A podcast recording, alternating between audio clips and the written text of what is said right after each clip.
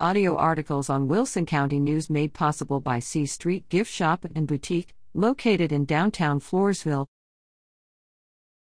China Grove considers potential emergency services district. Residents in and near China Grove had an opportunity July 15 to learn more about the emergency services district proposed for their fire protection and response. The information meeting took place at China Grove City Hall, after China Grove Fire and Rescue Chief Mike Winfield went before Bexar County Commissioners July 13. Winfield formally presented a petition to establish Bexar County Emergency Services District, ESD, 9 in an 18 square mile area that comprises China Grove city limits and extraterritorial jurisdiction, and a small piece of San Antonio's extraterritorial jurisdiction.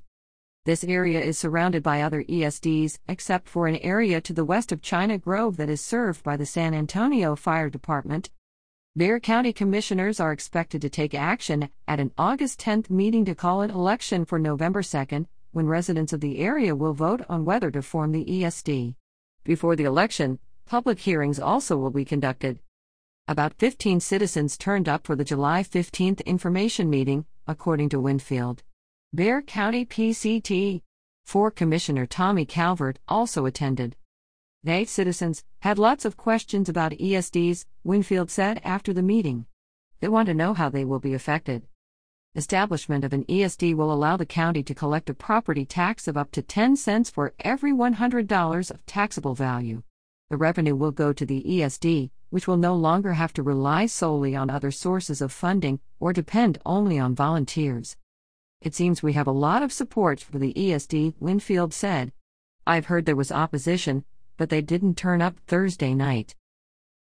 Winfield, a firefighter for 25 years, has served as China Grove's fire chief for 20 years.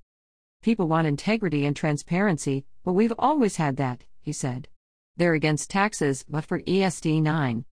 China Grove Mayor Mary Ann Hayek is cautiously optimistic about voter approval of the ESD. There is misinformation out there, she said. However, I think it's going to go over when everyone knows what's going on. She said that she knows of no one who has come out publicly in opposition to establishing ESD 9. I think it will be a positive development, but it will be a change, the mayor said.